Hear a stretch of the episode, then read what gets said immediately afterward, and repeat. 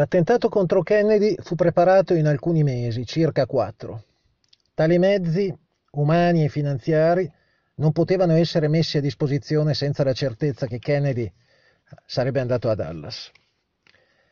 Nel giugno del 63 solo due uomini sono al corrente della visita, John Connelly e Lyndon Johnson.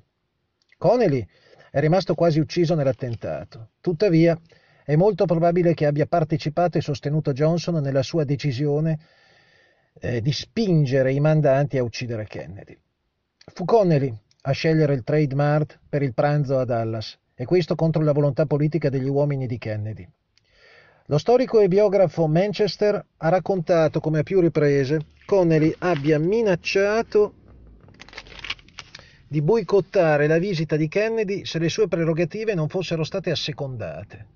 Jerry Bruno, inviato a Dallas dal Partito Democratico per preparare il percorso del corteo, ha dichiarato di recente che Connelly aveva già imposto il percorso senza consultare nemmeno il Secret Service.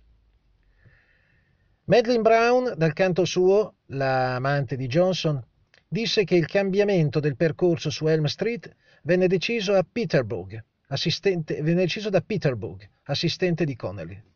La collaborazione, la partecipazione, l'appoggio di Connelly all'assassinio diviene ancora più plausibile se si tiene conto che fino all'ultimo momento sull'auto con Kennedy avrebbe dovuto esserci il senatore Yarborough e non Connelly. Yarborough era eh, un democratico progressista vicino a Kennedy, nemico di Connelly e Johnson. Ricordiamo ciò che disse eh, la Brown a proposito del fatto che Johnson avesse affermato che Kennedy e Arborough non lo avrebbero più smerdato dopo il 22 novembre. Ora si spiega probabilmente anche la lite tra Kennedy e Johnson la notte del 21 novembre all'Hotel Texas. Durante il corteo Due atti tradiscono Johnson. Il primo, un'informazione rilevata dalla commissione Warren ma mai spiegata. Allorché il corteo arriva alla fine della Main Street, prima della svolta tra Houston ed Elm, Johnson prende la radio di bordo dell'auto e si mette ad ascoltare le informazioni trasmesse da Kellerman a bordo della limousine presidenziale. Johnson ha sempre dichiarato che al momento degli spari la sua guardia del corpo, Rufus Youngblood, si gettò su di lui.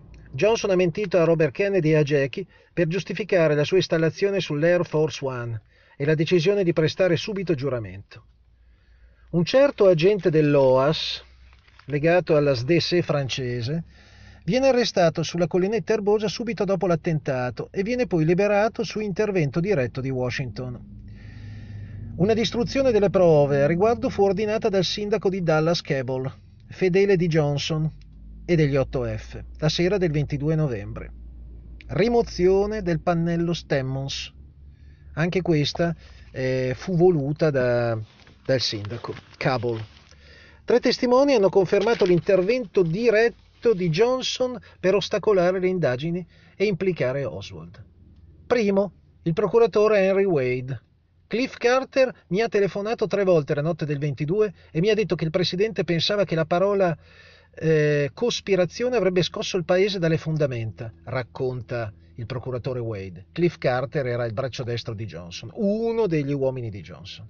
Secondo, il capitano Fritz riceve ugualmente un messaggio telefonico e dice: La sera di sabato, allorché avevo deciso di approfondire l'inchiesta, Fritz ricevette un appello diretto dal presidente Johnson. Più tardi Fritz disse ai suoi: Quando il presidente mi telefona e mi ordina di fermare l'inchiesta, che cosa posso fare? Ecco, no, forse qua mi sono eh, espresso male. Ehm,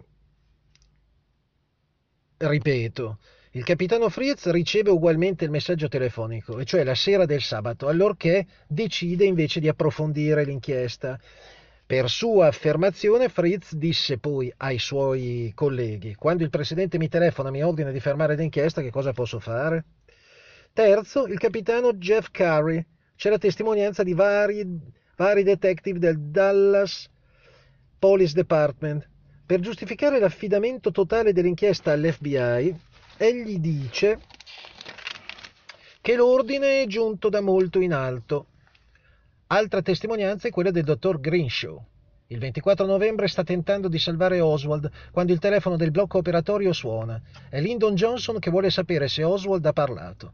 Voglio avere le parole dell'assassino in punto di morte, alla porta c'è un uomo che prenderà nota. Ma Oswald non dirà mai nulla. E c'è da dire che, come, dice, come disse Greenshaw, questa cosa ostacolò ulteriormente i tentativi di salvare la vita a Oswald, perché fece perdere del tempo prezioso. E veniamo e cominciamo ad avviarci alla conclusione di questo lungo percorso, mi rendo conto, in certi momenti anche forse un po' troppo minuzioso, ma importante da fare, nell'omicidio di John Kennedy. Il 21 novembre Oswald ha un compito, facilitare l'installazione dei complici al, del, al quinto piano del Texas School Book Depository Building. Li fa installare al sesto piano perché è vuoto e perché è in via di allestimento. Essi attenderanno il momento opportuno e scenderanno al quinto per posizionarsi e preparare il nido del tiratore. Oswald, infatti, che torna dalla propria famiglia dai Payne inaspettatamente una sera prima del solito, cioè torna, di solito torna il venerdì sera, non torna per riconciliarsi con la moglie. Assolutamente no bensì per riparare a un errore che potrebbe portare la polizia a risalire fino a lui. In effetti, qualche giorno prima, impensierita dal silenzio del marito, Marina ha trasgredito a una regola essenziale imposta da Oswald. Di solito è lui che chiama da una cabina telefonica, ma il 20 novembre Marina disobbedisce. Chiede alla Payne di aiutarla a contattare Ireland Roberts, l'affittacamere della pensione dove Oswald alloggia a Dallas. La Roberts per telefono dice alla Payne che solo un OH alloggia da lei, non un Lee Harvey Oswald. Quando Lee torna alla pensione, la donna gli chiede se lui si chiami Lee Harvey Oswald anziché OH Lee e in questo caso gli chiede di richiamare sua moglie che lo ha cercato. Oswald nega, ma è furioso. Più tardi, alla cabina telefonica, contatta Marina. La conversazione è agitata. Lui la rimprovera di aver violato le regole e lei risponde che non ne può più delle sue assenze e dei suoi segreti. L'indomani Oswald decide di rientrare la sera per calmarla e spiegarle una storia plausibile. Oswald, abitué delle operazioni clandestine, è riuscito a vivere due anni e mezzo in territorio nemico senza fare errori. Non ignora che tornare a Irving dai Payne, la vigilia dell'operazione, potrebbe avere conseguenze catastrofiche perché il mattino successivo può rischiare di arrivare in ritardo al Texas School Book Depository Building. Egli decide tuttavia di accollarsi il rischio senza avvertire i complici. Dopo il mese di ottobre, Oswald ha agito con precauzione al fine di non essere mai collegato al suo pseudonimo. Seguendo i piani dopo l'assassinio di Kennedy, allorché partirà per il Messico, la polizia di Dallas scoprirà un OH lì che lavorava al quinto piano del Texas School Book Depository Building e che è scomparso. Oswald deve assolutamente tornare la sera prima del crimine per assicurarsi che non vi saranno più contatti da parte di sua moglie o dei Payne con la Roberts. Il 21 sera, infrangendo le regole di sicurezza del comando, Lee Oswald chiede a Fraser di riportarlo a Irving. La scusa è di andare a cercare delle stecche per tapparelle per la sua camera. L'indomani, venerdì 22 novembre, Fraser lo riporta a Dallas, al deposito di libri dove lavora anche lui.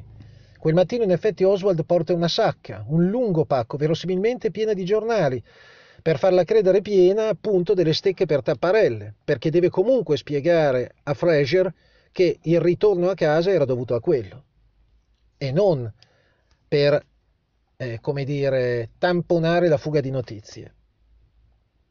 Infatti quando Oswald viene visto dal primo testimone nel Texas School Book Depository Building il sacco non ce l'ha. Egli non attende che Fraser parcheggi l'auto, ma corre subito via. Deve essere puntuale per integrare al quinto piano il gruppo di manutenzione che lavora appunto al quinto piano. Mentre entra, getta il sacco nel contenitore metallico di 60 cm situato davanti all'ingresso, riservato agli impiegati. Nel suo rapporto, il poliziotto Becker annota che al momento del suo incontro con Oswald alla caffetteria poco dopo gli spari, il portiere Truly gli segnala che si tratta di un impiegato del Texas School Book Depository Building e si chiama Lee. Allorché il 22 novembre Truly parla delle sue impressioni, egli fa sempre il nome di O.H. Lee e non di Lee Harvey Oswald. Siccome Truly era solito chiamare i dipendenti per cognome, è indubbio che ritenesse che il cognome di Oswald fosse Lee. Così ecco che viene a galla la complicità dei membri del Dipartimento di Polizia, allorché la polizia, quando Trulli indica un OH lì, fa subito riferimento a Oswald. Come poteva la polizia di Dallas sapere che dietro lo pseudonimo di OH lì, usato da Oswald anche per la propria stanza alla pensione della Roberts, ci fosse invece lì Harvey Oswald? In più, la polizia di Dallas ha sempre dichiarato di essersi interessata a Lee perché mancava dal Texas School Book Depository Building al momento dell'appello. Il fatto è che Oswald non è il solo impiegato assente quel giorno. Molti, dopo l'accaduto, hanno preferito tornare a casa, dopo l'assassinio di Kennedy. Dunque, arriviamo al momento culminante. L'assassinio. Nell'inchiesta svolta dai francesi tra il 64 e il 67-68 per conto dei Kennedy e in particolare di Bobby, gli esperti che avevano infiltrato certi ambienti texani di destra e del petrolio, certi elementi vicini alla CIA e all'FBI e i vari gruppi e gruppuscoli di estrema destra negli Stati Uniti, compresi elementi dell'OAS presenti al loro interno, erano riusciti ad avere diverse testimonianze e indizi molto precisi su come si era svolto l'attentato e su chi vi avesse partecipato. Inoltre, i servizi francesi, lo SDSE, che avevano scambi di informazioni con una parte dei servizi dell'Est, riuscirono a mettere insieme il dossier su esecutori e mandanti e consegnarlo a Bobby, il quale in sordina appoggiava anche l'inchiesta del procuratore di New Orleans, Garrison. Avevano anche una versione non censurata del film di Zapruder, che venne analizzata più volte per integrarla al dossier, in cui si spiega in maniera puntigliosa la dinamica dell'attentato. Ora citerò alcuni passaggi del dossier suddetto contenuti nel libro Farewell America, uscito nel 70 e ritirato quasi subito dalla circolazione, ripubblicato nel 2010.